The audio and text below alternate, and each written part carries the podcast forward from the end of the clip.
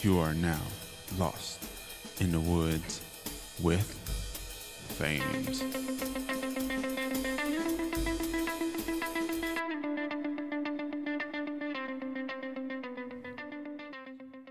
Just, just, just push play. Welcome to Lost in the Woods with Fames, episode 30. The only podcast in the world that I know of where we want you to get lost. Lost in a safe way. So it could be the first hour of an 8 hour shift, or a 10 hour shift, or a 12 hour shift. But this podcast is here to fill up that time. It's like when you're driving on the freeway and you notice, oh my goodness, I've been driving for 15 minutes and I totally spaced out safely how I got to this point. Well, this is what this podcast is for. You're going to get lost. We have a special guest. In the meantime, let's jam out. I've been through a lot, but I'm still flirty. Is everybody back up in the building? It's been a minute, tell me how you're I'm about to get into my feelings. How you feeling? How you feel right now?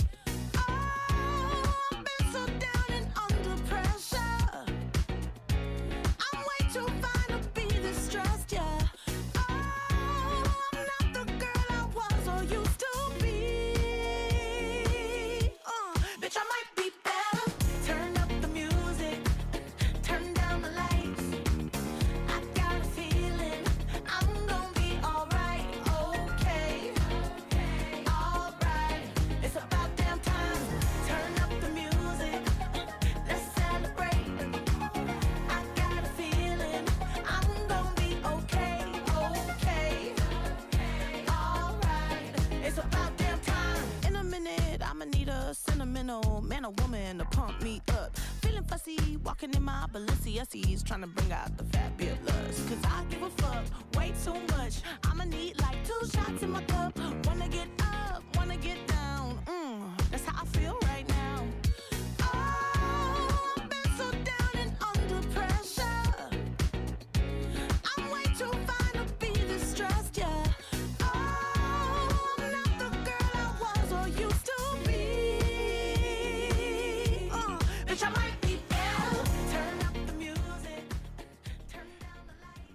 Welcome, welcome, welcome, welcome, welcome, welcome. I feel so welcome. Welcome to Lost in the Woods with Fames, episode 30. As I said earlier, we have a special guest, a great friend of mine, Greg. He was on the One Night in Reno podcast a couple years ago, and he was nice enough to bring me some Hennessy. Welcome, Greg. Very nice to be here. It's some some Hennessy you earned, Hennessy- or the Hen- Dolphins earned for you at least. Thank you. Shout out to Miami Dolphins if you're a Miami Dolphin fan. Thank you.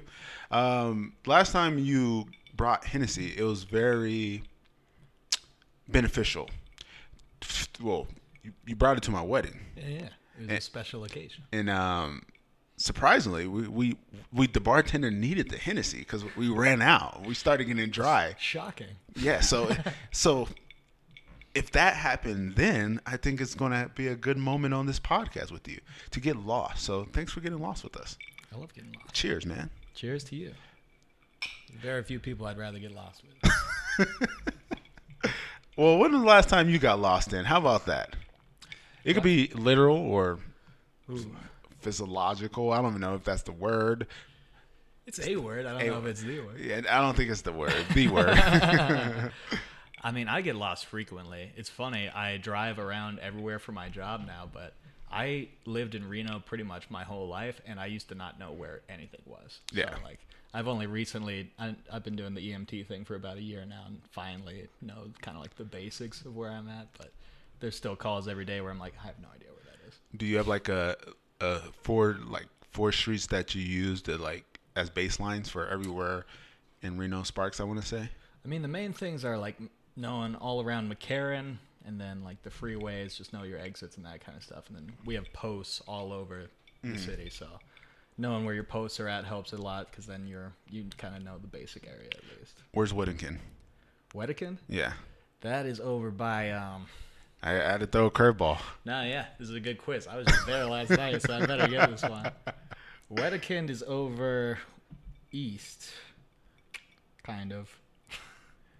Uh, it's by McCarran, by Sutro, kind of. Yeah, you're you're right, and, and, and you're right because it's east. Because if as soon as you it transitions from Reno to I think like Sparks, or Yeah, yeah, Yeah. It's like right there. yeah. Actually, I think it goes into it. I don't know if a lot of streets do that, but I could be totally wrong. I'm not sure. Yeah. Well, The Reno Sparks border has always confused the shit out of me. I have no idea where Reno becomes Sparks officially. isn't it the um, the I go off of the drive-ins.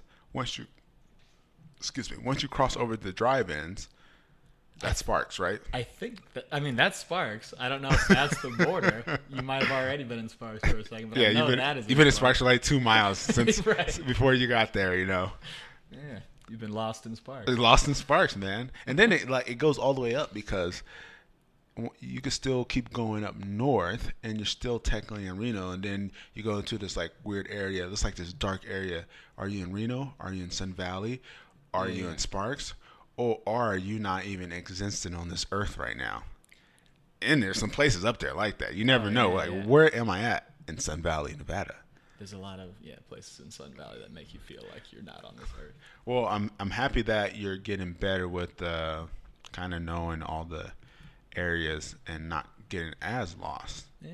Does it does it when you first were starting? Were you getting like? Did you use like the was it TomTom? I think back in the day was it the TomTom thing? Is that like a navigation? yeah, the old ones. Like it's like I vaguely remember the commercials for Tom Tom. I think it's TomTom. I think it was a Tom, Okay. something like that. And then or you know it was that or you had to print out like the old oh, Yahoo Oh, stuff. I was MapQuest printouts MapQuest, all yeah, the way. yeah. Yeah, yeah. I didn't even have like a phone with GPS for forever, so I was yeah, printing out the maps, and I would get lost with those constantly. Do you miss that kind of like like just like just you're like because I, I remember back in the day because I didn't have a phone like a phone that could do GPS for like a while. Must have been like technically in college because I was still like printing that stuff out. Probably past a little bit past college, oh, maybe around there. But I remember just like printing out and you just like you had to have those pages. You had to have like Yeah, yeah. one. All nine of those pages, and you're flipping through, you, no matter what. you Checking know? it off as you're getting these Yeah, steps, you know, so you it's know like, where where's the McDonald's on this? This is the left turn we have to go to, and and if you miss it, uh, well, fortunately, I never missed it. But if you missed it, you never know where you'll Oh, be, I missed it all the time. especially Nevada or California too. Oh man, yeah. So Yeah, But- I feel like when you used to have to like print out maps like that and stuff, it was like that little bit of extra effort. It was like more meaningful when you would take a trip. Like you Yeah. had to, you had to really take some time and prepare, and that added some some uh, some meaning. and then the um, did you ever like do a road trip when you were younger, like you know, halfway or some parts of like Middle America or even East Coast, West Coast, Oh yeah, driving? My family did a lot of big road trips right after um, eighth grade graduation. Actually, me and my best friend at the time, Mike Hurd. Shout out Mike Hurd. Shout out Mike Hurd. Mike Hurd. Uh, we went on a my my parents took us across the country to Florida. We drove in an RV, drove all the way to see my family in Florida, and drove back. Went to all kinds of tourist stops on the way. Took a lot of weird, like gangster kind of goofy poses and photos Yep. to annoy my mom. Like I don't think I gave her one decent photo of me the whole trip. I was, You're living life as a kid, man. yeah, yeah. I used to like those maps too. At those um, random mom pops Yeah, yeah. gas stations, like, and he's just like looking like, oh, I'm in Iowa, and it was like, there's just like very detailed map that we're probably only just staying on like the interstate the whole time. But it's cool that you got to be a part. Of, well, I don't know, if be a part of, it, but you just see this map. Yeah. Nowadays, you just like Apple Maps or There's Google like Maps. no physical maps. I was with my my brother. We went to Winnemucca. He was he's looking to do some hunting around there, and uh, we went into a gas station to get like a map of the area, find find a better spot, and they they didn't have any. Like that used to be like every gas station had maps of the whole state. Like they needed to. It's a, I guess it's a way to, um, it's good for their environment. I guess maybe. Maybe. I'm, I'm trying to figure out like Oh, like less like they're killing less trees. Yeah, I guess so. You know, this Yeah. uh, paperless. Everything is paperless, Sure. I guess. But it's good to have that paper, you know. And Yeah, yeah. also, you never know. You print everything out, and you somehow got the colored printer instead of using black and white, and then it's really colorful. You get excited to go to these, you know, to the middle of uh, Wyoming or something. You know, you just never know. And I think being able to use like the original style map is an important skill. Like your phone's gonna die out in the wilderness, you're gonna be lost. You gotta Yes. know how to read that map. Yes, you keep saying lost, man. We're getting lost in here, Oh, yeah. man. Um, Lost. Lost. Lost. This week, This week. lost. I was uh, I was going I was on a run. Let me tell you the story. I was on a run this week, right? And I'm kind of training for a half marathon. I mean, Hell yeah. I I just you know I run all the time, but I signed up for this half marathon, right? And I was running downtown Reno, and then um, I was I don't know if I was running fast, but I was sweating a lot. I sweat a lot anyway, and I'm I'm at the stoplight, and it's uh let's say I think it's probably five six in the morning, and this this woman she's like in her late twenties, probably early thirties, and she uh I'm just waiting for the light, catching my breath, and she, you know, she said something to me, and I didn't know because I had my headphones in, and then eventually I, I noticed she was talking to me, and then I I took out my headphones. She said, "I'm proud of you." Ah. I was like, "That was like, oh, thanks."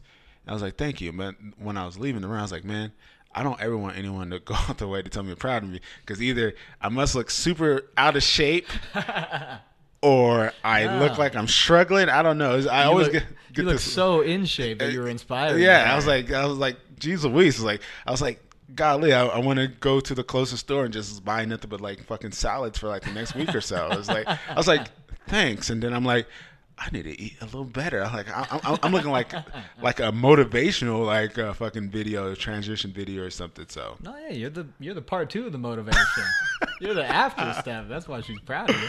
Well, and then I was thinking like, uh, what can, what can I do so I, I won't get those comments, you know? But that's that was just going through my my my, my mind, you know. It's not like it's probably not negative, but I put it as negative, you know, because I'm just like, Jesus, Louise, what what did I, you know, present to her?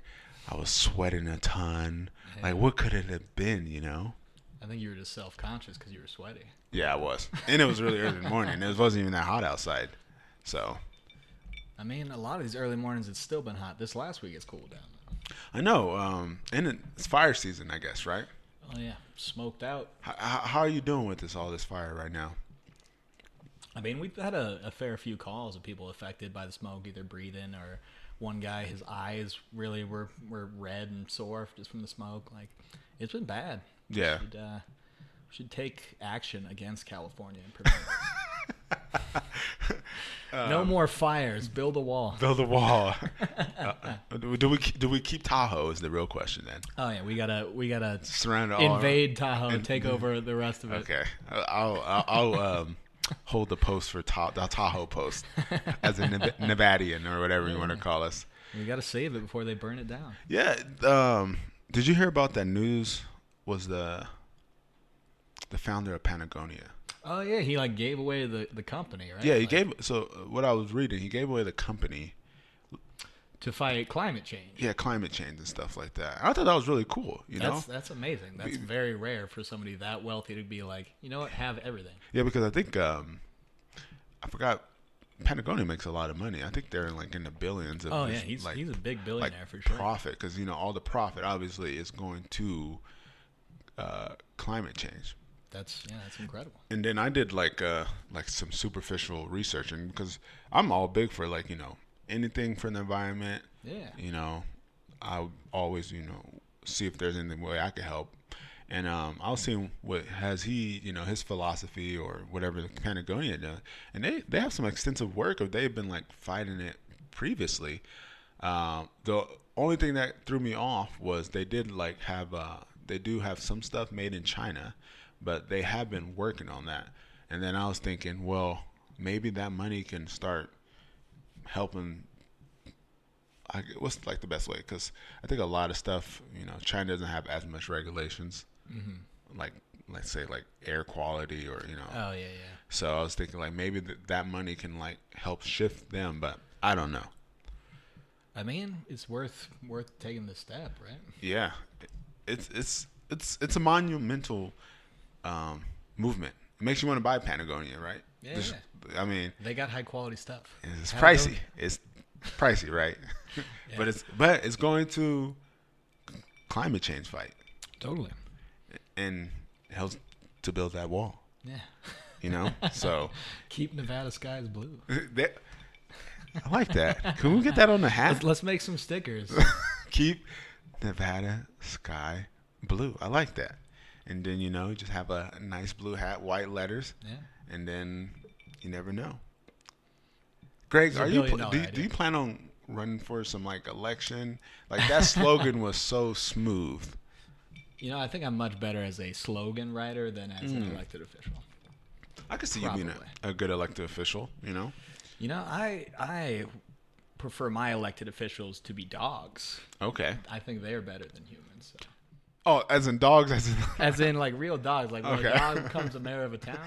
they're- That's my favorite kind of politician. So. Does that does that happen a lot? You know, like I mean, there's a lot of small towns that like they just elect the same dog mayor every four years, and they seem to be doing fine. Like whatever their system is, what I'm about it. what kind of thing do the dogs do? You know, do they You know, I think it's just like they're they're kind of like s- celebratory figure, more like the queen, where they don't Yeah. wield any real power. They just greet like diplomats and yeah. knight people. Damn. I would like to go to one of those towns. I feel like there's a lot of mountain towns that probably have that. Oh yeah, yeah. it's just like dog like Big oh, ass mountain dog with Yeah. like the barrel of like hot soup or whiskey or whatever. yeah. You know, like in the cartoons. and then like the owner has like overalls and Yeah. big belly, Yep. tobacco chew, who knows, all that. Huh. Sounds like some places up in uh Susanville a little bit area. Okay. Just saying. What uh was there a lot of uh, incidents of people, you know, having a hard time getting over the queen passing? Like- um, A lot of people like, oh, the queen pass. you know, I've seen a lot more the other way, where it's people like from other countries who are celebrating the queen being gone. Like, Oh, I saw there was a group of Irish guys who went and they did a video. they river danced in front of Buckingham Palace to "Another One Bites the Dust." Yeah, the, I've the seen day that. the Queen died. So uh, yeah, there's there's mixed mixed opinions on the Queen. She seemed like a nice lady to me, but I didn't know her all too well. I didn't know that. Sometimes you just don't know. What's the best way to say? it? You don't know the tensions between other countries and stuff. Yeah, you don't know how bad it is until an event like that happens. You realize Yeah. like, oh no, these people hated her. Yeah, and then they they they live so close by too. It's like Yeah. they had all this tension, and it's it's, it's a good a way to celebrate, I guess. Like who, like I don't want to say that. Like who would America celebrate if they pass away? Because I don't ever, I don't like celebrating deaths in general. So Right, right. I mean, it was kind of like when Osama bin Laden got killed. Everyone celebrated that, of that was that was weird, man. I remember when Osama, but so And I, I say everyone. There's a lot of people who were saying don't celebrate even him dying, but to them, I was like, this is Osama bin Laden. I, I'm gonna celebrate this. one. I was uh it was it was during the um Obama's second term, right?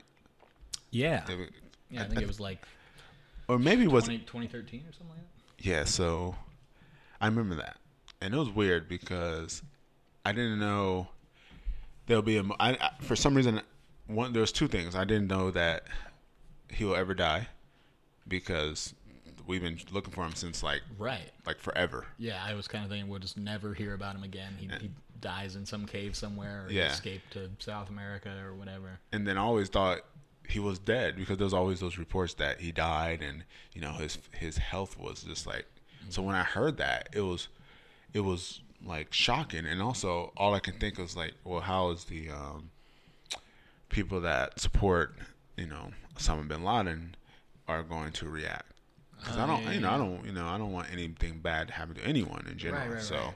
and now it was just like because worried I, I was like, I was worried like kinda for like probably a good year or so about that, you know, because I thought he was like untouchable, untouchable, pretty much too at the same time. Yeah, yeah. So He had been missing for like 12 years. like, it's pretty crazy. and then he was just by that compound, like right by it to the like the I forgot what uh, country uh, military base was it. I don't even know. It was, I don't uh, might might have been like I don't want to mess it up, but I think it was like Saudi Arabia or something close to like their military base. He was like living under it, but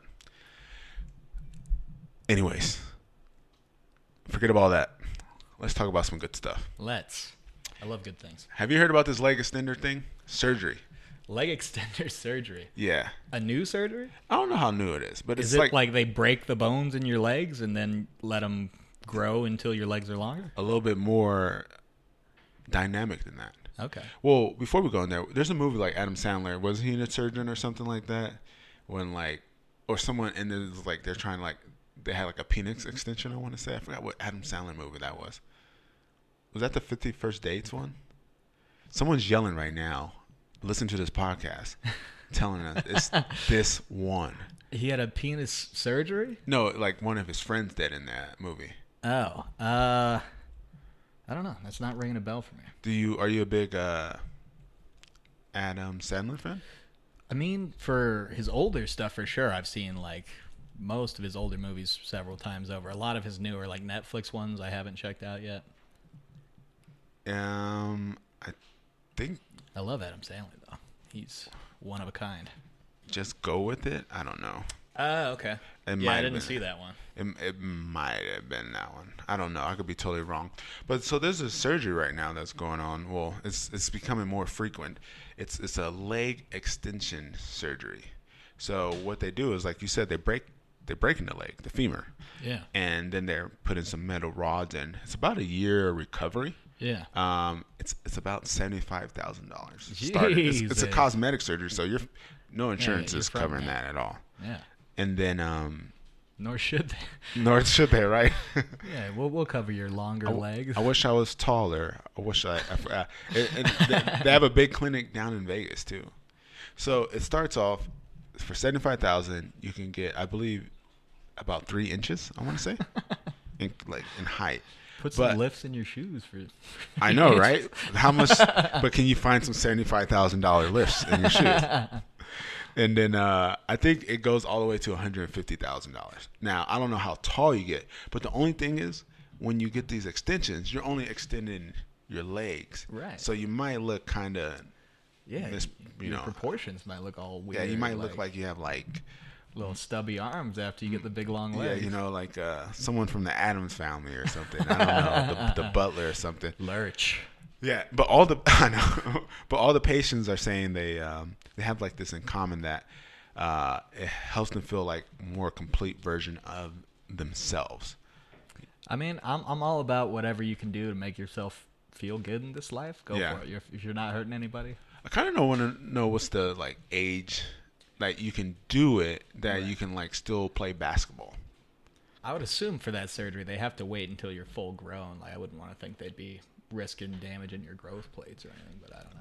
So let's let's do a scenario then, Greg. So Greg, let's say in another universe or so, multiverse, you're 22 22, damn. You're 22, I, or I don't know when males stop growing. I think it's 26 to be quite honest, but it Yeah, that sounds right. Like I know, like brain development, they say like 25 or 26. yeah, let's say 25, 26. How about we boost up the Yeah. age, and then you're like, let's say you're six foot, and you never went to college, but you, you're still eligible to go.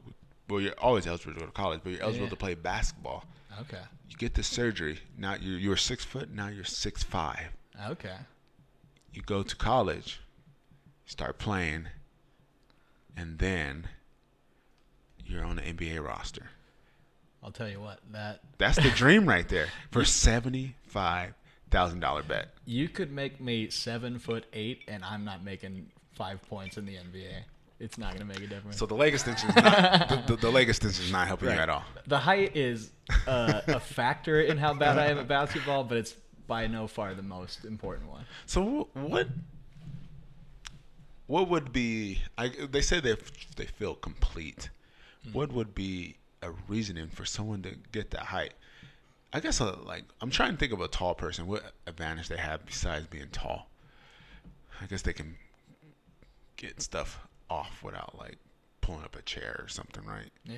What other like things would come up, like come to your mind? Uh, maybe this is coming from a shorter person's perspective, but I feel like taller people, especially like significantly tall people, they are generally more confident people because they they've never had to worry about being insecure about their height, which Yeah. a lot of people are. That's that's good. That's a good reason to get it. Well, then, since we're talking about you know confidence or non-confidence, but what is like a s- surgery or procedure or something that might not be present now, but maybe in the future that um that you would have if you had an abundance of money? Because you know these are um, cosmetic surgery. It sounds like. I I mean, if I could get some like functional angel wings, I- functional angel. wings. Okay, I'm, I, I- listening. I, would I would shell out all the money I had ever earned and like pledge my future generations' wealth in order to have some angel wings and fly around. You just like full blown all white feathers, angel oh yeah, wings. yeah. I, I like, like. Angel from X Men just cruising around the sky. The only, graceful. only thing with that is it kind of gives me like um, I don't when I think of like a flying human kind of I think of like Jeepers Creepers guy, Ooh, but yeah. they, they, they didn't have like fe- feather angel wings. right. He was more like human bat skin wings. Yeah. A little creepier. I wouldn't want to see you like just flying around, man. That'd be weird. We're just at a bar, like, all right, time to leave, and you're just like, What if I had big like ladybug wings? that'd be That'd Cool. be cute, right? yeah, that'd be cute, and it'd be like loud and stuff. And just like All right, see you vibrating. later. Yep. Here comes Greg. He's late.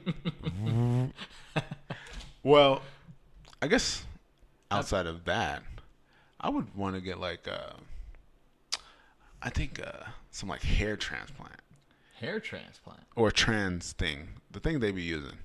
Like to make like your hair all bushy and stuff. You know what I'm talking about? I'm not. I think familiar. LeBron James has it. Oh, I thought he had just like full on like hair plugs, but like Oh. rich, expensive kind. Put I would get that if I had the money. Because I don't know, I think my hair's thinning. But my barber is doing a really good job. But I feel like it's thinning. My wife tells me it's thinning. Sometimes the angle doesn't look like it. Sometimes it does. Sometimes there's sun out. Sometimes there's no sun. Sometimes I wear a hat. You could get what I'm saying. yeah, yeah. Now, if I had the money, I would do it. Oh yeah. And Ensure j- you just have that perfect clean cut at all times. Yeah. That that's worth the money. But also, if I had under the money, not enough, I would try to find a way like to have like that permanent bald hair, like um, Mm. Michael Jordan. Yeah. But I don't know if that's even a thing. Like people have permanent bald hair. I mean, I you could probably do like laser hair removal. It would probably take a fuckload of sessions, but it's Yeah. probably a thing. Does that hurt? Do you know? I think so. I'm pretty sure one of my cousins did like her entire legs laser hair and said it was not an enjoyable experience. Does she have just like a lot of hair? That's why, or what? Or she just she just tired of like hated shaving? shaving her legs. Yeah. So, this was yeah years ago. Do you shave your legs? I have before. Okay. But no, not regularly. Okay. It's, it's a personal question. I, I I'll shave anything once. understood. Understood. I uh, I have never shaved my legs, but I always tell the story. Um, when uh, when I was a kid, my mom had this thing called I think it's called Nair, Yeah. Yeah. and and I thought it was lotion. and I was rubbing on my legs. I was like, damn, my legs are like feeling spicy.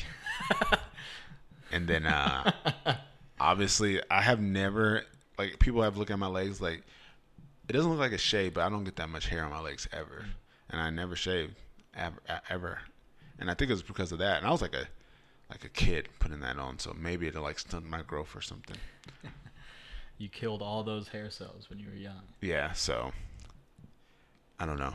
Um, but yeah, wings, hair, I like it, man. Yeah, I, you never know. In the future, they might be get those wings going on. Yeah, The future, there's gonna be all kinds of crazy things we can't imagine. yeah, and they, they always uh, they always like to play with that like J- Jurassic Park line, you know. Right, right, right. It's like one- should we be doing this? Yeah, so you know, what are we gonna try? They're always trying to bring something back, you know. and, and eventually, they're gonna start bringing stuff back. You know, we're gonna be at like um, taking a flight to Hawaii. I think that's where Jurassic Park was at in the movie at, or something like that, Probably. or Costa Rica. Some, some island. and then we just go we like just enjoy the amusement park and just have a ball Yeah. i don't know I'm all about dinosaurs. Dinosaurs are amazing. do you believe in dinosaurs Personally, yes. It's a very personal topic for me, I'm willing to share. I, I believe in dinosaurs. I'm a big fan of them. yeah Yeah, my nephew was in his big dinosaur phase about a year ago, and uh, he's a paleontologist or something i don't know if that's the word he's he could be in the future. Yeah. The world's his oyster.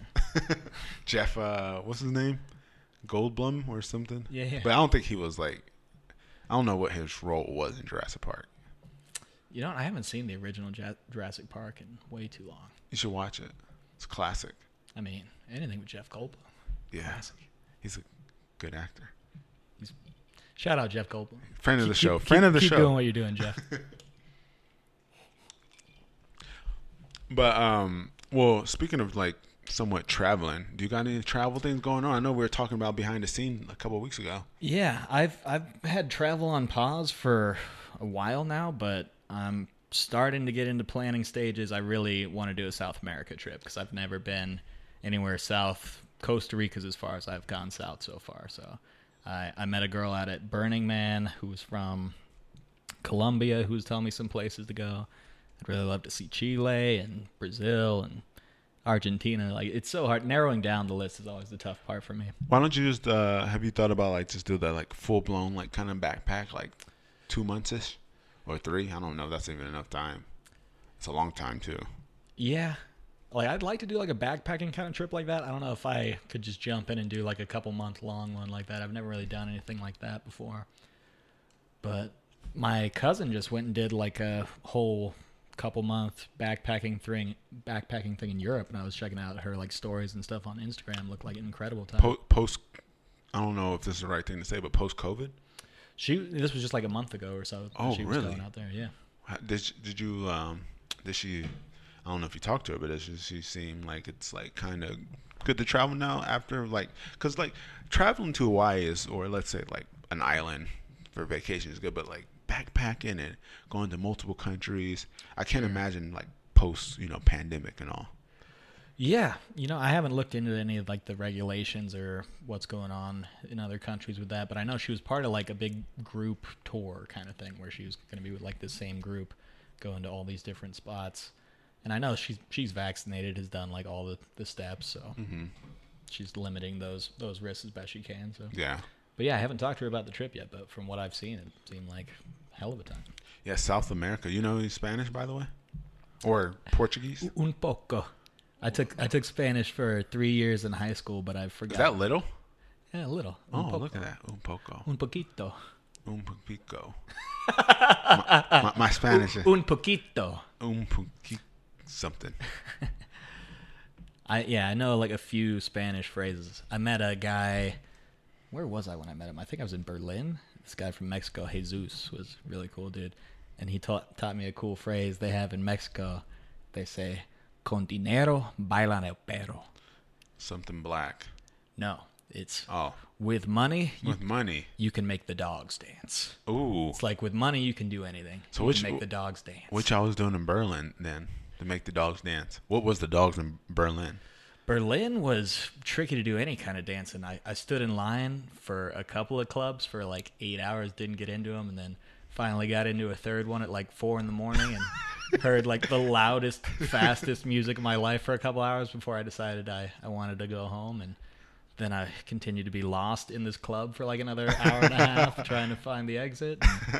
Was it still someone packed or so at four Oh, o'clock was- in the morning? yeah, these these clubs in Berlin, people like sleep in them, and they go there for like days at a time on these club excursions. It's, Are they like a on- wild scene? Are they on like a trip? Uh, Like you know, like a like tr- traveling or like drugs. drugs? a lot of them, most Okay. of them. Yeah, huge, huge drug scene there. It's always weird going to clubs when you travel because like I've been to a couple clubs and it's like it's different. You know, Yeah, I've, yeah. I've been to uh, the- this one time I went to this club in uh in Scotland. Ah, and um, it was I was so I, so I was with my f- friend, but they didn't want to go. But we were staying like at a, a hostel, oh nice. so it was like a I love hostels. yeah, hostels are legit. You know, especially well, there's I, I will talk about hostels a little bit after this, but um, so they didn't go, but I got cool with some of these people. Like there was these like three people from like uh, Canada, a couple people from like uh, Spain, like this island in Spain, and some other people from like America. And then um, we we went to this club, and it was just first off, we I was I was shocked because there was like this really athletic black man, but it was like black Scottish man, I think, and he was wearing the the what you call it, the skirt The thing, kilt? the kilt. But Ah. but see, this whole time I was gonna be like this dumb tourist and buy me a kilt, like at a fucking uh like a gift shop, but it's like 15, 20 bucks, right? And it looks fucking cheap. Compared to this Yeah, guy. yeah, yeah. This guy's kilt looked fucking like it was like Gucci down there, you know. and I was like, thank God I didn't buy that kilt. I look like a fucking dumbass at this club wearing this He's kilt. not gonna even let you in. He's gonna be like, No. you can go home. Yeah, and he's like, this guy is like, his legs all athletic and stuff. And I was like, man, this, I feel kind of out of place because also all these people are dressed up. And then there's these like uh, people from the hostel, and you know when you're backpacking, you're not. you, don't, You don't you don't bring the fine yeah, clothes. yeah. You're lucky you bring like two of the best underwear you have in your fucking drawer, you know. so I'm like, I'm indifferent of being there because I'm like, I feel out of place, but I'm like, I want to enjoy this club. And uh, I don't think we were there that long. Eventually, I left and went to a bar, and then I just went back to the hostel by myself. And then that's the second part. I guess it's probably a little bit different if you're just like going to that place and you have like a week or so, and you know, compared to like when you're backpacking, you're like going to multiple countries within a time frame. Right, right, right. So I don't know. That was. uh Have you been to other clubs besides like the one in Berlin? Uh, I have. I don't remember a lot of my club experiences. Okay, that's a good thing, right? I mean, hopefully.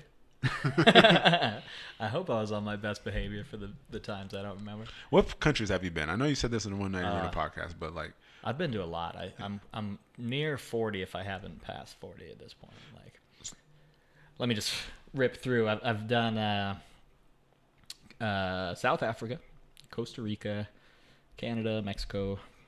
Uh, I did Vietnam, Thailand, Hong Kong.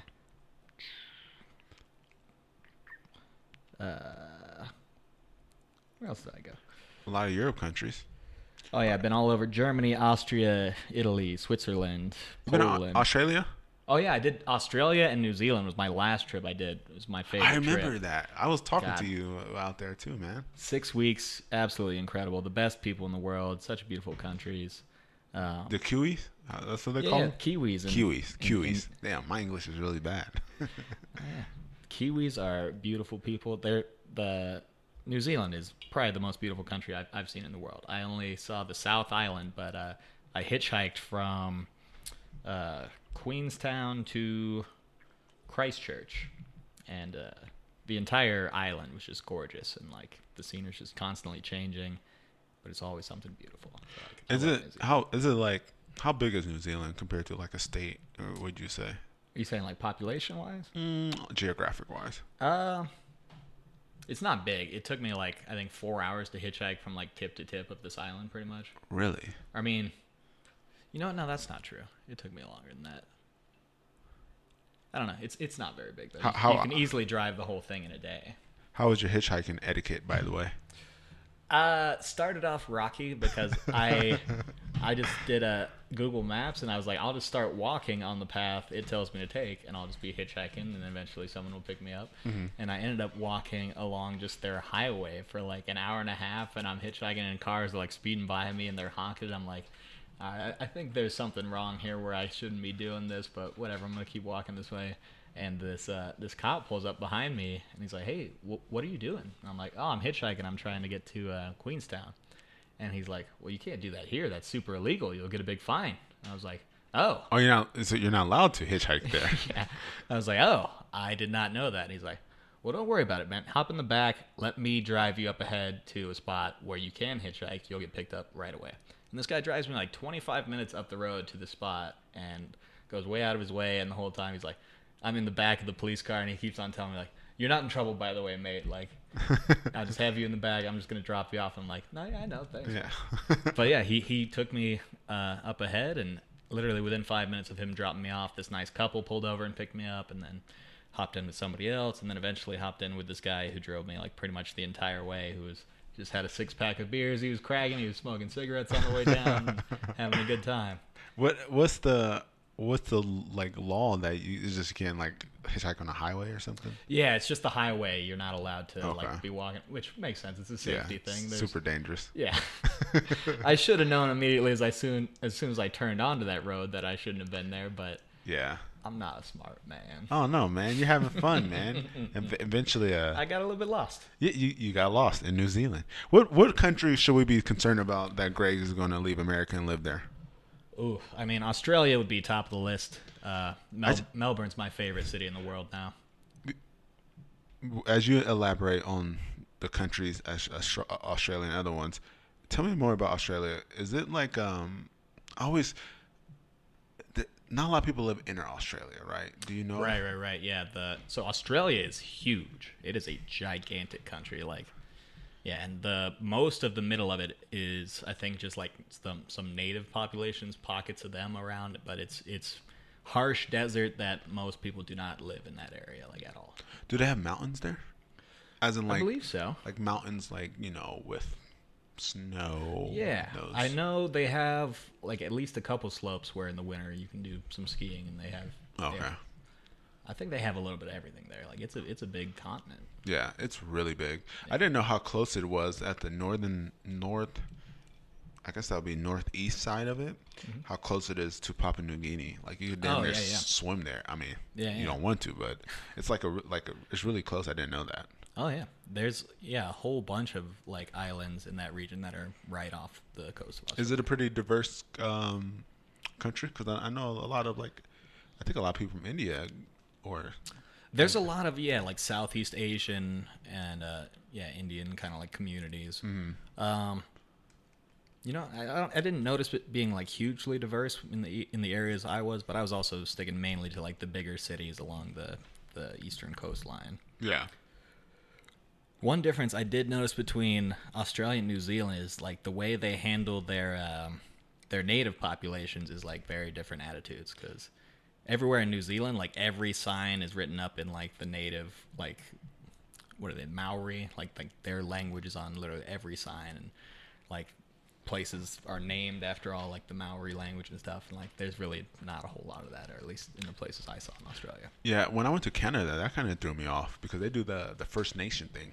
And I, I oh, kind of I really like that because it's like if I don't know, I think maybe Native American might not it kind of might be well, we used to call them like Indian, right? So I think it was kind of outdated. But the First Nation and I was only in Vancouver, but they they kind of went out their way just to like let us know about just and I'm just like going to like a grocery store and just know about the First Nation. And I was like, this is really cool. They and, and um, they have a really uh, I don't know if you've ever been to Vancouver, but they have like a I really haven't yet. a really uh, diverse population up there. There's a lot of people from uh, India and uh, there too. They have like a big Indian. Wow, that's like Asian side of the world. Yeah, I don't know why, but I don't know. I don't know much about Canada, so They're big Canucks fans. Yeah. wanted to It's get a closer look yeah, at their team. Vancouver Canucks. Yeah, that's so weird because if you go east, they have the other. What's the other teams up there? The Winnipeg. Oh, they got a bunch. They got the Winnipeg Jets. They got Montreal Canadiens, Toronto Maple Leafs, Yeah. Calgary Flames. Flames. What what what place did you go to? Where did you go to in Canada? I've been to Toronto and Montreal. Oh, okay. Which one did you like the most? I love Toronto. Toronto to me felt like New York City if it was friendly. Because it's a huge city. It's like six and a half million people or something. It, it really like you look around and it feels like you're in New York. But yeah, much much friendlier people in my experience. Did you ever slip and say "eh" Oh, you know what? I, I went to a hockey camp as a kid. Me and my brother in Canada? up yeah. Up Where just- did you used to live? Because it seems like it's out the way. Uh, well, I've lived in Reno since I was eight years old, but Okay. we we traveled all over. My dad was in the in the military until I was eight, and he retired. But uh, yeah, we lived in Australia for a little bit when I was really little, like too young to remember it. Then we went to Kansas. Then we went to Alaska for a few years. Then California and Fort Irwin, and then we moved to Reno. Uh, but yeah, one year we went up to this hockey camp somewhere just across the border. I forget what the name of the town was. And where was I going with this story? Oh, Oh, saying A. A. Yeah, I was up there for a week around all these Canadians playing hockey. I got back and I was saying A after every sentence. My parents were like, "You need to cut that out. Yeah. We're not in Canada anymore. I don't want to hear it." Isn't it weird? I had, I had a coworker. he, uh, he's from he's from Canada, uh, and he used to just every once in a while he just slipped. He's like after a sentence he said "a," and I was like, and it's so like nonchalant, right? It's just like we are just talking, and was like "a." I was like, Oh man, you know how uh, Canada got its name? "No, I don't. I don't even know what it means." Oh, it's it's a really interesting story. So, uh, Canada, when they were trying to decide their name, they ended up they just put a bunch of letters in a hat, and then they started pulling them out. So the first letter they pull out, they go C A N A DEA. Is that a real story? No, my buddy York told me that joke. I love that one. Oh, that's a good one. I was. oh shit! I was. Uh, you got me with that one, dude. That was really good. um, about traveling, I have a. Um, I had this email from um, our. So we have we have lost people and Famettes. These are the, the listeners, um, and he said, "Fames, I've always been fascinated by and wanted to visit a Arab country. I know I have a choice. I now have a choice to either travel to Saudi Arabia or Jordan, Jordan, excuse me, for nine days. Have you been to any Arab countries? Uh, And if so, have you been to both of these countries or one of them? And could you tell me about their my experience? So I have never been to a um, Like Middle East. Middle East country. I don't know why they say Arab, but lost person. I have never been to one. But the closest I've ever been to, I always tell this like China, like Western. This is so, so weird because when you're like crossover, you're like, where's West, what's East? Yeah, It's yeah. all relative. But I guess it was Western China. We was at this corner that it's all by like the Tagastans and all those. Like, Oh, yeah, yeah. I was like right there at the corner, and that was like probably the most because you know that population is more now like. I, I guess it's just super Western China, but that was the closest I've ever been to. But I always, um, I never had an appeal to go to an like an Arab country, just because I was telling my my wife this, I think a week or so ago. Is just um, a lot of them are like heavily Muslim based. I don't have nothing against Muslim, but when I'm traveling, I like to drink, you know, and I don't want to be disrespectful, and I just have to like Yeah. I I I'm I'm not working.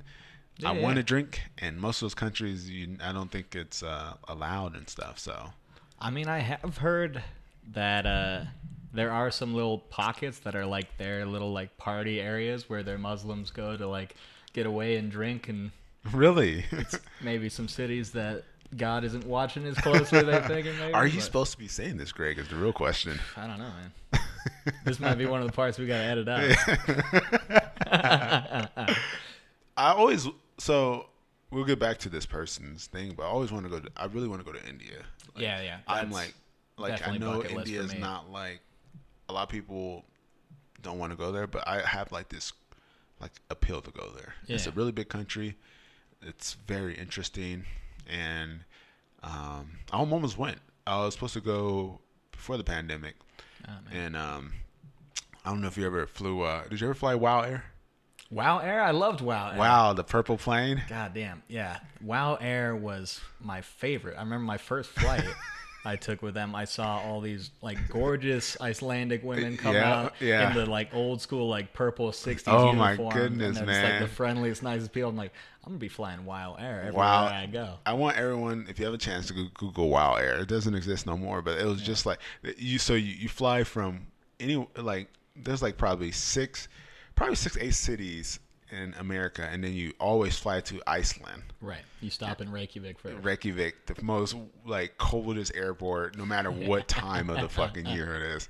It's like you're getting off, and it's like fucking a windstorm, and I think you land right.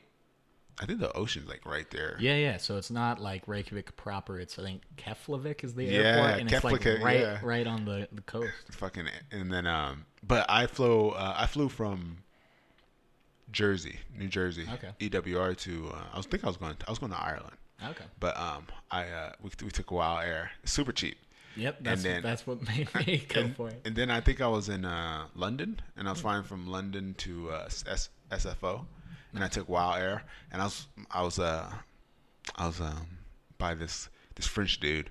And I was kind of upset. I was just done traveling. You know that last. I just don't want to yeah. travel no more. I just want to go to my own that, bed. that trip home is always. I was just like, fucking, I hate everybody right now. And I just like, you know what? I need a piss, but I'm not even going to tell this dude that's, he might know English, but he's French. I don't want to tell him I want to move because I always take a window seat. Yeah. And so I just like held my piss from Iceland all the way to San Francisco.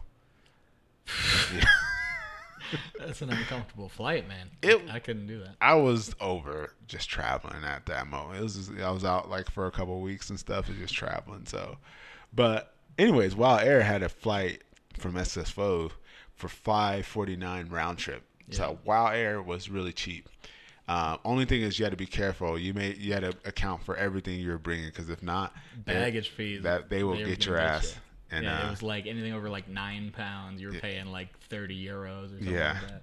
and we were gonna book it um, from SFO to like India, and then we didn't do it. And then like I think a year later, I think they uh they went under, unfortunately. Yeah, they. It was funny the timing of them going under. I forget which trip I was planning, but I had been like saving my my flights in kayak, and I was doing my research, make sure I get the best deals and everything. And I had like highlighted this Wow Air flight was going to be my to and from wherever I was going. I think I was going to Europe, and then uh, all of a sudden, like I'm getting ready to book the flights, and that flight's just gone. And I'm like.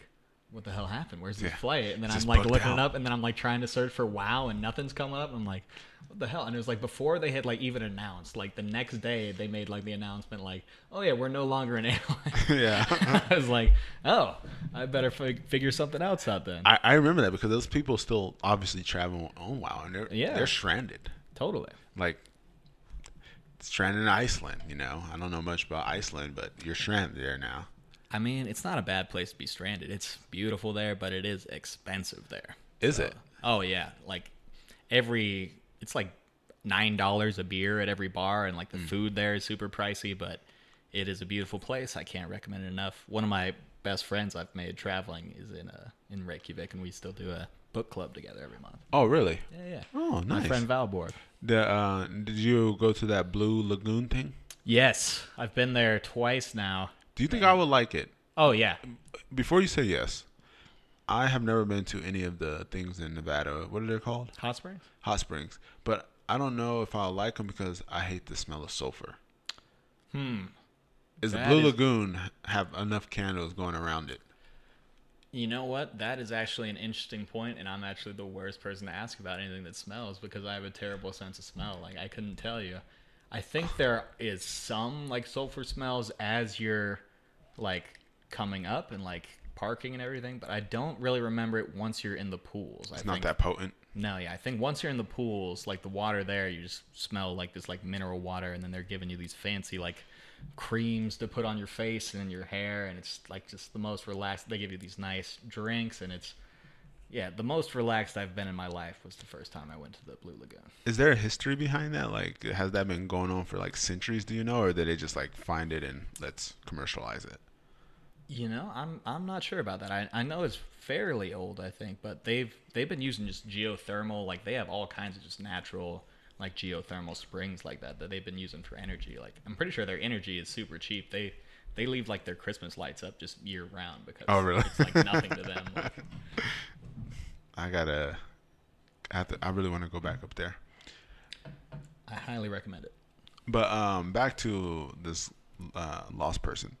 I was reading though about Jordan, and I, and also uh, I guess I was reading most about the countries like, uh, um, let's say Arab countries or Middle East. A lot of them. I was trying to see like what else would you do out there, just like you know, be fun and all. And I think a lot of these countries that have um, they have like a lot of like biblical sites Yeah, that you can visit and stuff. And I think that was like I if, was if you're like really big into that, that would be really cool. Because uh, I think most of them like that's like a big appeal there.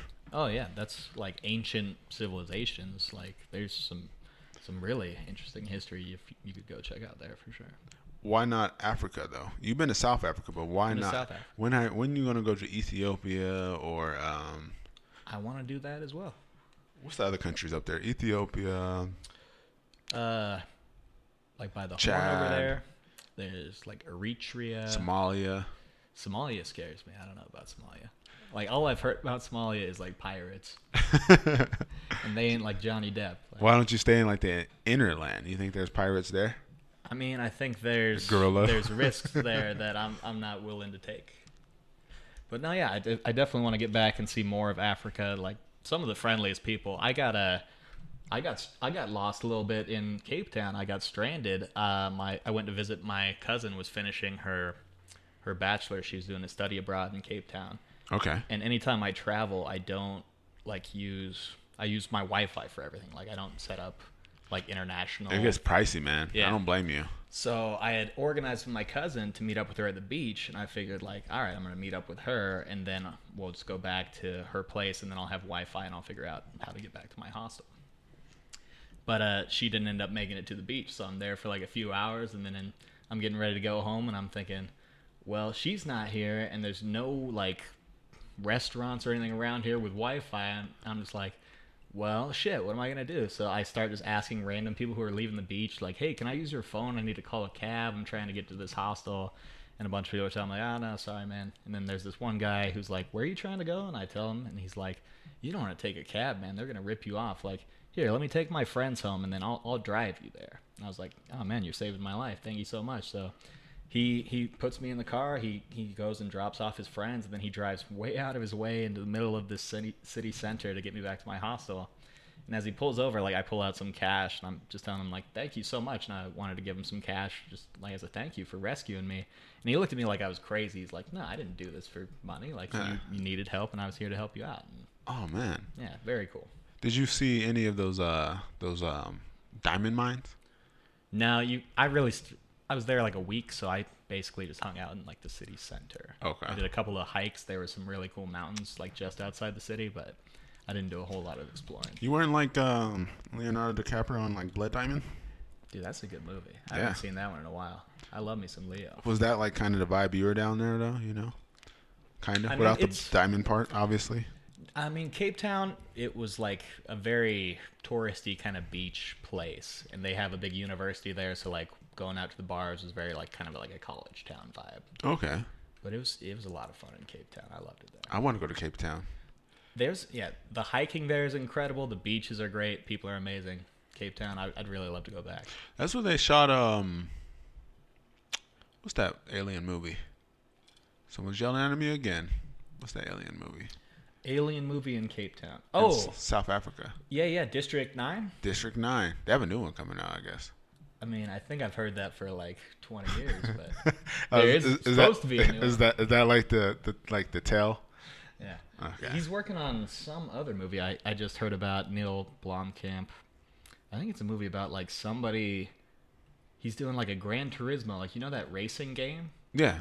There's they're making a movie about it because somebody got so good at the game that they got invited to like some camp where they actually learned to be like an actual like race driver.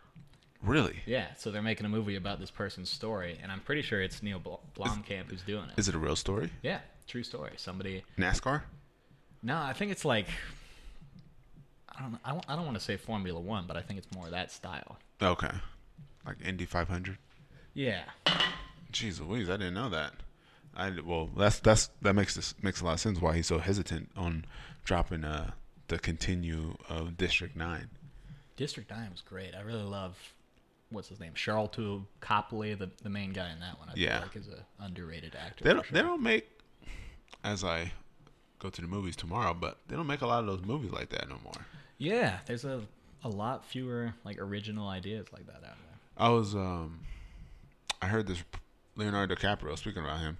He's told Timothée what's that guy's name? Charlotte? Chalamet. He said the two things: don't do hardcore drugs, and don't do uh, superhero movies.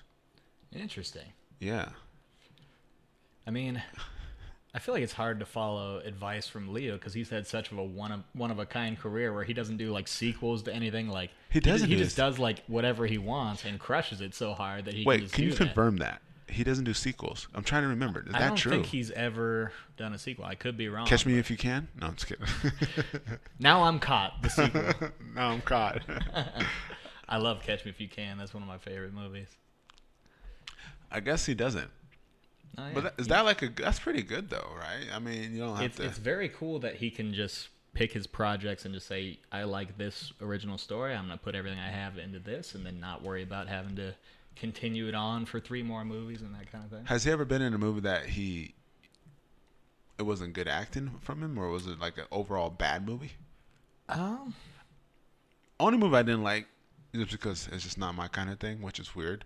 Uh, it was that one on Netflix, uh, like about like an asteroid was supposed to be hitting them. the what? It was like an asteroid that was coming, like it was like a satire. Oh, I forgot what it was called. I didn't like it that It's- much. yeah, but I didn't finish it. Don't look up. Don't look up. Yeah, I I enjoyed that one. I thought it was funny. maybe I was just too serious at the moment. You got to be in the right mindset for it, sure. Yeah. Yeah, Leo, he's he's on a hot streak that's like unmatchable. Well, what what movie has he been on, been in that you think was like? Hmm. Because I like, um, I love I loved Inception. Inception was really good. I love the one when he like was fighting the bear. When he The went. Revenant, I haven't seen the whole thing of. I need to go back and watch that one. Why haven't you seen it all the way? I don't know. It's just one of the ones that got lost in the ether. Lost in it. Do you believe in aliens? Absolutely. Have they been here yet? Or are they here? Are they among us? They they could be among us. Brady today sent me. Let, let me just look it up real quick. Yeah, go ahead, He- man. He, sent me this uh, book about aliens that seems like undeniable proof that they do exist. Let me find just the title of it. Well, thanks you guys for tuning in to uh, episode 30. We have a special guest, Greg. He's telling us about his beliefs in aliens. And if you believe in aliens and you have some alien questions, lostwithfames at gmail.com. Go ahead, Greg. All right, so the name of this book is "Them Aliens Got Me Faded," What is this book? and it says, "I got abducted and drunk and high on space Kush." by Jarif B. Lazing Weed. It really happened, and I had a really good time. so look out for that one, new bestseller. I'm I'm looking at it. When is it supposed to Exclusive proof that uh, aliens are real. Are you gonna bring that up in the book club? That might be might, might be next next month. We're doing Shakespeare this month. Maybe next month it'll be them aliens got me faded. The aliens got me faded. Are you? Do you guys usually stay on like um, you know, Shakespeare kind of theoretical? I'm not theoretical, theater kind of books. No, you know what? That's kind of one of the first plays we've done. We've done a whole lot of sci-fi. We've done a couple of series that have been really good. We did the whole Hitchhiker's Guide series. We did the, I think it's the Another Earth series by N.K. Jemisin was also really good.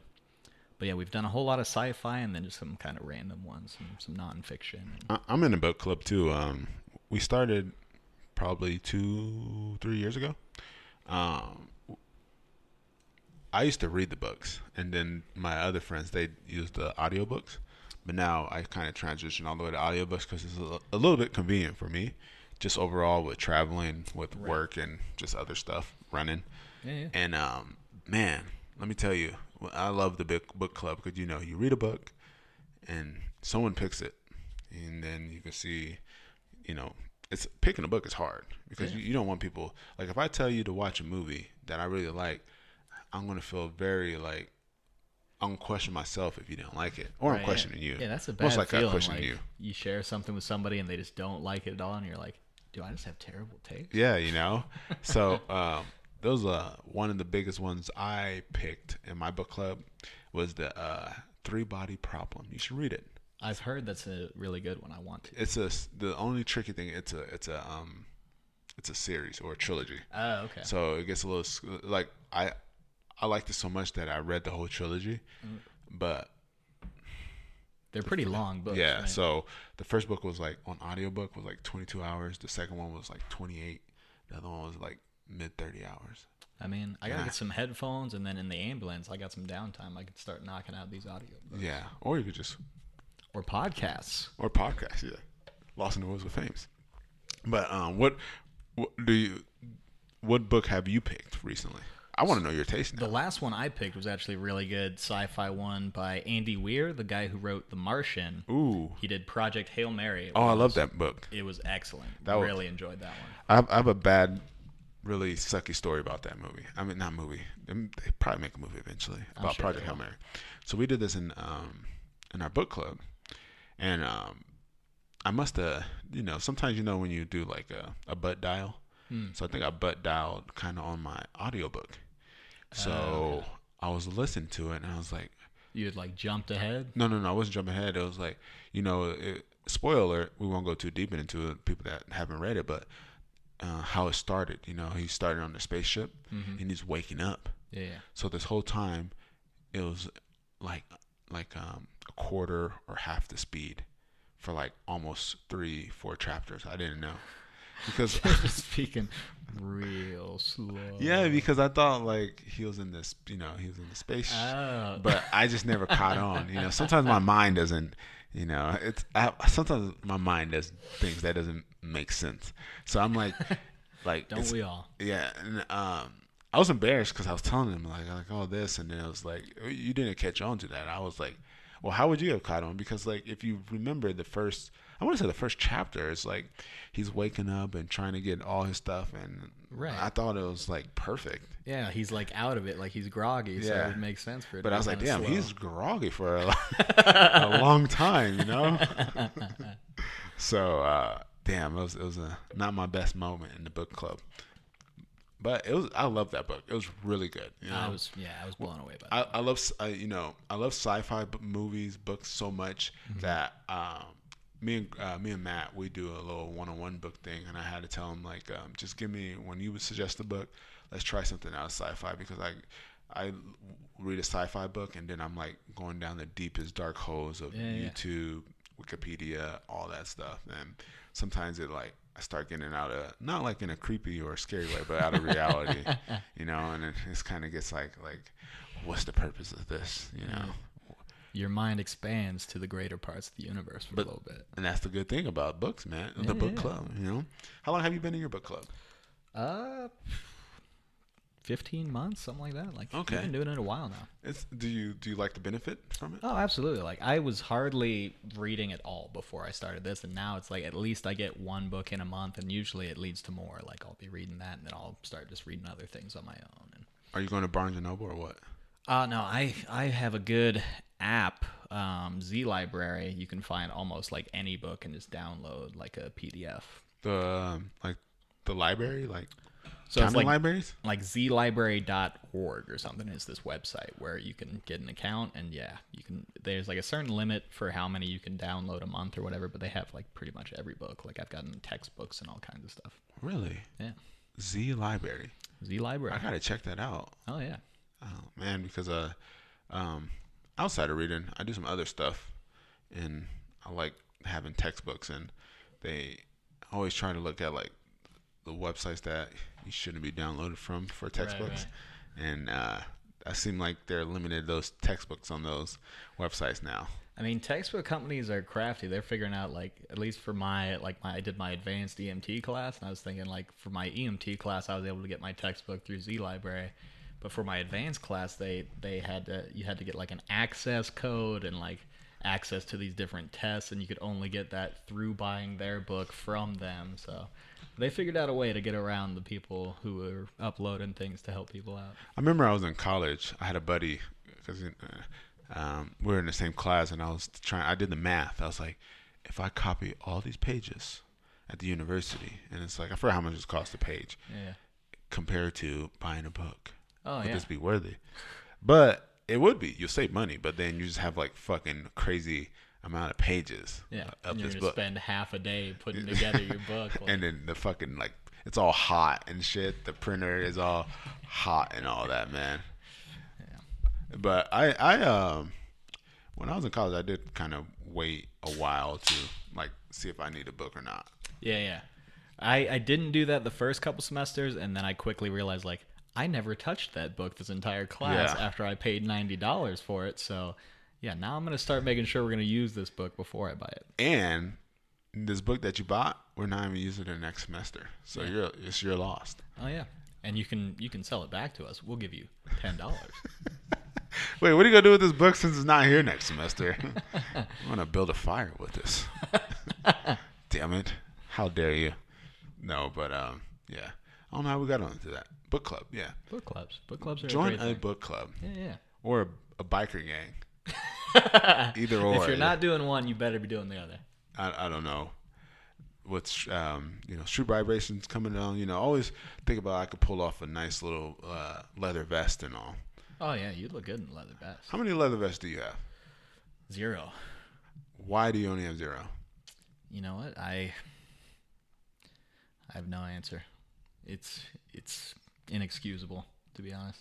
you can always go to a thrift store and find one Thrift stores I'm a big thrift store guy. My brother goes to thrift stores like three times a week. Those are his thing. Is there like a one that has higher quality than other ones? For me, I really like the SPCA bookstore off of Virginia, right down, what is it, like Virginia and Plum or something like that.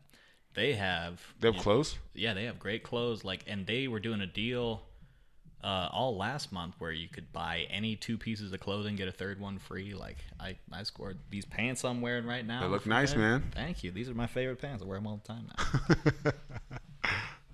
Um, the Savers and the Goodwill is the only ones I know of.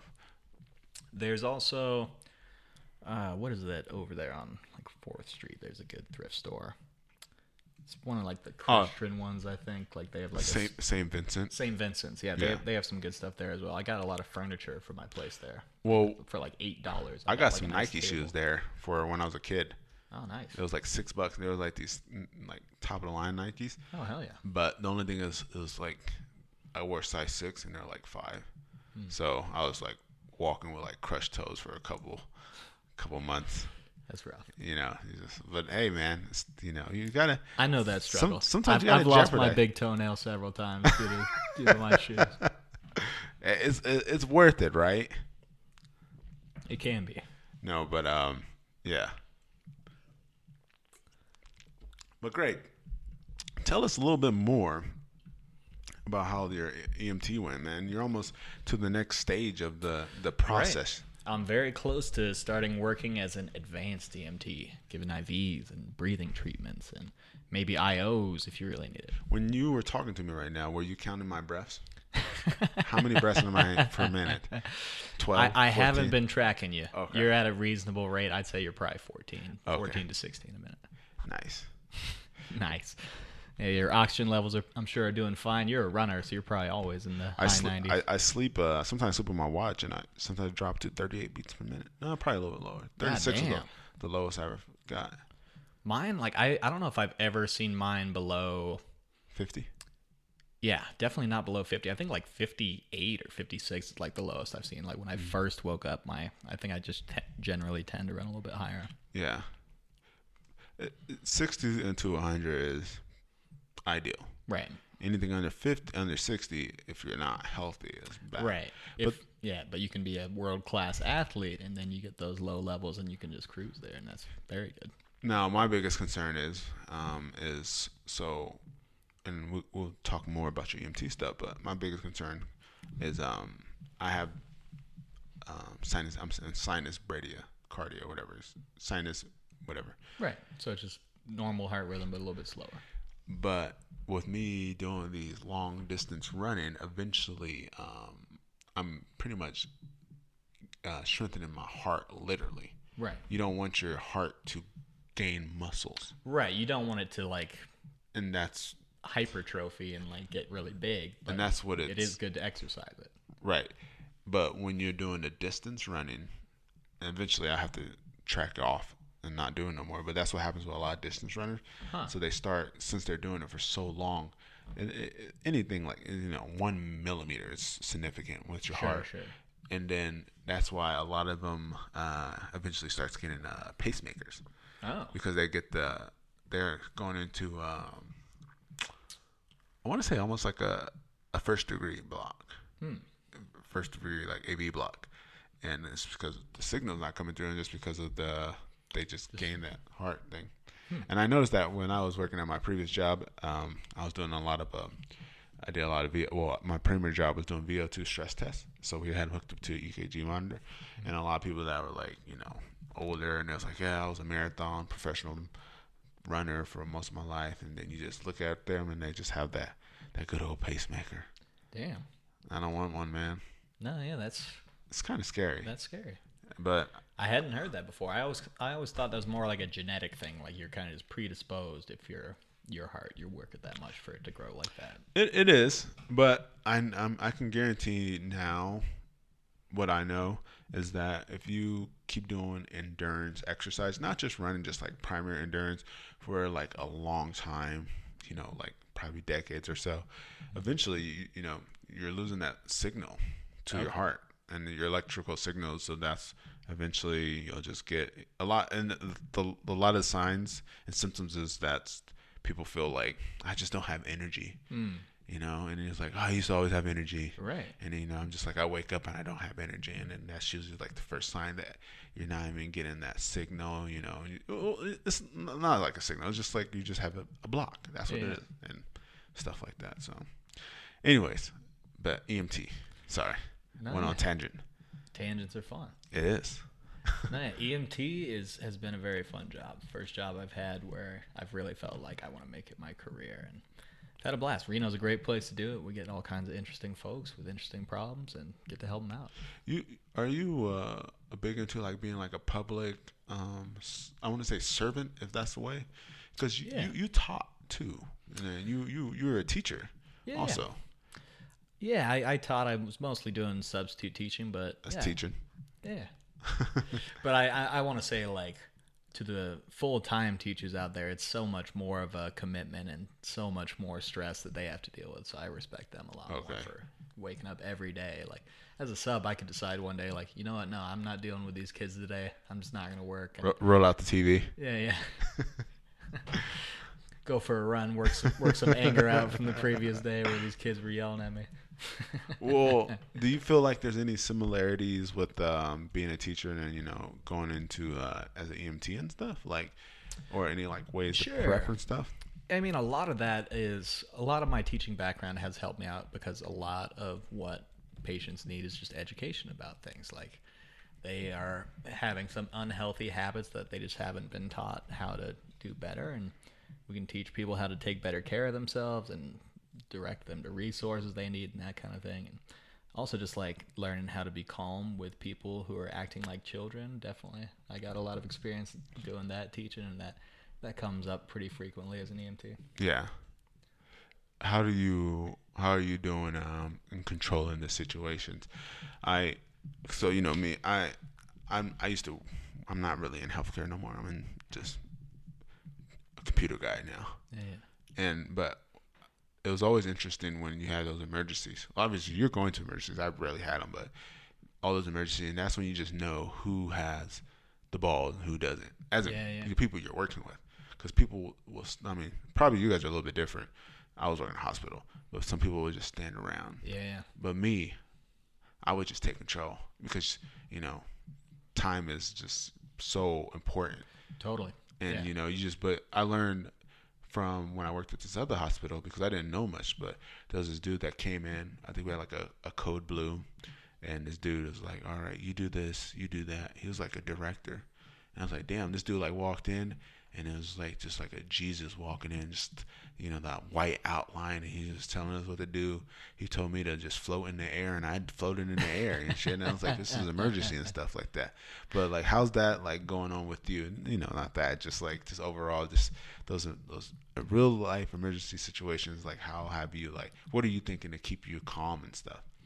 I mean, I'm pretty good about locking in and making sure that I'm communicating with my partner who's so I'm I'm the EMT, my partner's the paramedic, so they're going to be running those serious calls. yeah So as before we even get on scene, I'm talking to them like, "What do you want me to be doing here?" And they'll they'll let me know what they want, and then I'm just very clear about making sure I execute everything that I can do within my scope to to help the patient out. And usually, I'm doing very simple kind of things, but everything's important in in a scenario like that, and it's usually us and a lot of guys from fire working together and everyone's got their own job and we're rotating through and we're all communicating. And the main thing is yeah you just gotta it's important to have that guy who walks in like he's jesus and knows how to Yeah. direct people like because i've been uh we had a intern who was working with me and my last partner and super smart guy but he was just brand new to it. And when he was going to run his first uh, cardiac arrest we had he kind of froze up. He didn't know how to direct people very well so my partner had to like swoop in and take over and guide Yeah. everybody and then everything went smoothly after that but yeah you definitely you need that person who's in charge and just making sure everyone knows what the plan is and Yeah. working together No, it's it's uh, and it takes you know, it's just you do all this teaching. I mean, not teaching. You do all this learning, and just like once you're in like open fire or whatever they call it, it's a little bit different. But you know, yeah you just have to learn from it. so much of what we do is just yeah, you need to get those practice reps in and get comfortable with it, and then eventually it just comes second nature. Do you believe the the ten thousand hour rule?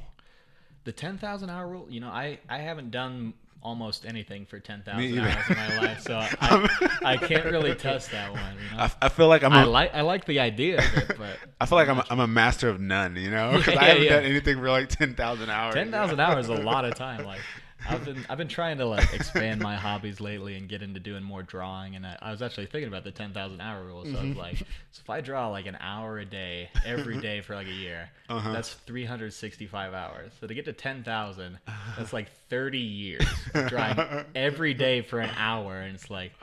It's gonna take me that long to be an expert at this? I feel like, um, is it really? Is, is it ten thousand or, or am I am I adding No, an it's ten extra thousand. zero? No, it's ten thousand. Jeez Louise, yeah, that's why I'm a master of none. Yeah, yeah. That's ten thousand hours is a big commitment. Damn. Shit, man. Well, I'm, I'm really proud of you, man. That's really cool. Craig, Thank you. you have like the most interesting like career path in a good way. I mean, I'm very lucky. Brady is the whole reason I got into it. Like Yeah. hearing his stories as a paramedic, and um, I'm very thankful that he was able to help guide me into the process. And he's like one of the connected. most calmest persons I know. I got to work with him one day, and he is he is amazing with people. His his patient care is second to none. Like he's first and foremost just making sure that every patient is taken care of and they're comfortable. He plays their favorite songs sometimes. Yeah. Like he's just chit chatting with them, and they could have some serious things going on, but they forget about it because he's that good with people. No, he's uh there's only a few people I know like him, like just very personable and just a great overall person, you know, and it's like I remember so many times I went out and it's like everyone's like went out their way just to make sure they say hi to him. I was like, Yeah. this guy is an amazing person. I would like him to give me the CPR, the 30 and 2, you know. And then have you did the the the uh uh uh uh Staying alive, staying alive. And Have you did that on the on on the person yet? Oh, I've done that, yeah, several times. Okay, yeah, they survived. Yeah. I mean, the ones the ones we had a shout at at surviving survived. a lot of times we get there, and unfortunately, it, it's too late. Oh, And a lot of that is because people who are on scene don't know how to do CPR. I, I think there's been several calls where I've showed up and I thought, man, if only these bystanders knew what they were doing with CPR, they could have started this way earlier before we got here, and then maybe we could have had a shot again. well, well, that's an interesting thing I want to bring up then, because um, there's a I don't know if there's a lot of classes or a lot of people who are teaching CPRs like that's like involved in like workplaces or anything. But do you feel like there's a, a shift in the world or maybe America in particular that instead of excuse me doing CPR, they're just pulling out their phones to record this moment. Uh, there's definitely that is a, a big thing, like the bystander syndrome kind of thing. Like Yeah. people want to be capturing what's going on instead of helping out. Yeah, and this there's a possibility that this could be their last moments too. Right, and it's a scary thing. Um, I haven't run into too much of that in the field, but I'm sure it does happen. Instead of just how do we just get that switch over? You know, drop the phones. I mean, that's tough, especially with people who this generation has only known like the having the phone all the time. Like, because we were pretty young when when these phones came out and changed everything. Like, Yeah, I didn't have a phone really until like after I could get a real job. So I remember I had a flip phone back in like middle school that I could play like Snake on. And, yeah, but I wasn't like texting anyone. yeah. You know, I was trying to get on like these weird websites every once in a while. You know, we didn't have Wi-Fi or anything. so, well, bef- before we, we call it quits on this, I have one more. Uh, Oh shit, uh, we're already approaching the end. Oh yeah, we're getting close. One of the Damn. a Famettes reached out to me. Another Famettes. Great. I don't even know they knew you were coming in, but I knew that I did to tell them that I have a special guest. So this is uh this is a question they asked me. So Fames, I'm having trouble to tell my husband that I'm finally ready to be his wife now. As I told Greg, he has his eyebrows have raised and looked confused. Don't worry, Greg. I'll be more than happy to tell you this complicated story. So she says, My husband and I are married. All right. So it seems like it's kind of confusing already. But make this story longer than short. It's a lot of family issues, debts, and cultural things involved. So I was forced to marry him. and I got married at 23 years old, and my husband was 28. It's been three years since our marriage, and what I respect about him is n- never touch me or even try to make me do things I don't want to. And this is including getting intimate. We never get intimate because I told him that I'm not ready for it, and he respected. The res- that respect slowly grown into me actually liking him. I just don't know, but he looks so much better in my eyes these days than three years ago. But I just don't know how to tell him that I'm finally ready to be his wife that he wants. Not gonna lie, I feel very ashamed of myself to for basically ignoring him all these years. Any advice on how I should approach this situation without embarrassing myself? Fames. And now Greg's here. We Wow. have a special guest to answer that. That is a very. I was not expecting any kind of scenario You, like you never this. know. Lostwithfames at gmail.com. Yeah, yeah. Let's get lost in this one. That, uh, that is a very cool kind of situation. Like, so it's like an arranged marriage, Mm-hmm. and they've been together three years, and he's been patient and respecting her wishes the whole way, Yeah. which is important. So that's that's that's good quality man right there. That Like, is good quality, man. There's a lot of um, horn dogs out there and Sure. and, and entitlement people too. right. And you don't got to be a horn dog for three years to be a long time. like three years is a long time. It is very long. But that's very cool that he respected you and let that relationship grow, and that's even more amazing that now you feel like you can open yourself up in that way. You know, I think you don't. You're not gonna have a problem telling him this. This is good news, like that you guys are ready to move forward in the next step, and he'll be happy to hear it. So, just speak from the heart, be honest, and enjoy the rest of your marriage. I'm happy for you. Yeah, I, I, I, I'm all what Greg says. It's, it's really interesting to hear about like how, how they, how someone can grow to that, you know, Yeah, yeah. to that, you know. I've And- heard that's a very common thing with like arranged marriages because like obviously you're starting out a lot of times you're complete strangers, but it's like any relationship where if you if you put in the effort and you take the time, it can grow into something that's really beautiful. Yeah, I know a lot of like, I guess uh, maybe not. They're not arranged, but a lot of religious marriage that like super religious kind of like you know they don't wait until they get you know to do that right. intimate until they're married and stuff. And I think just building up to, like to any moment, not just a like the intimate moment, but just any like thing is like important. You know, like building up to go through this process of respecting each other and like let's say picking a house or picking a car or picking the furniture or anything like that and just how much it plays out instead of oops sorry instead of just like going zero to 100 in it Yeah, you know yeah. and Kind of like what we were talking about earlier. Like things matter more when you put more effort into them. And you put Yeah. more more time into something, it's gonna mean more to you. so do you think there's a 10,000 hours to being a husband or a wife I don't know if you could even ten thousand hours might not be enough. You gotta you gotta grow and adapt for probably 30, 40,000 hours. You want to do that one right. yeah well um famette or lost person whatever one you are most likely a lost person yeah just tell your husband um that you're ready in the most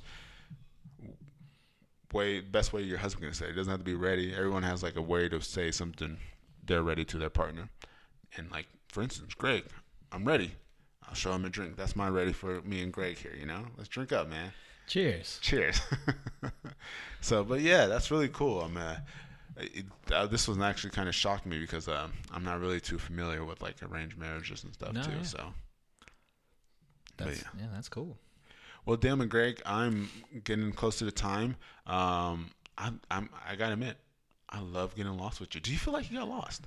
You know what? I feel like we were just right on track, path through the woods this entire way. Like everything just felt so natural. We were just going right along. but where are we right now But, but we, we got lost in a very good place.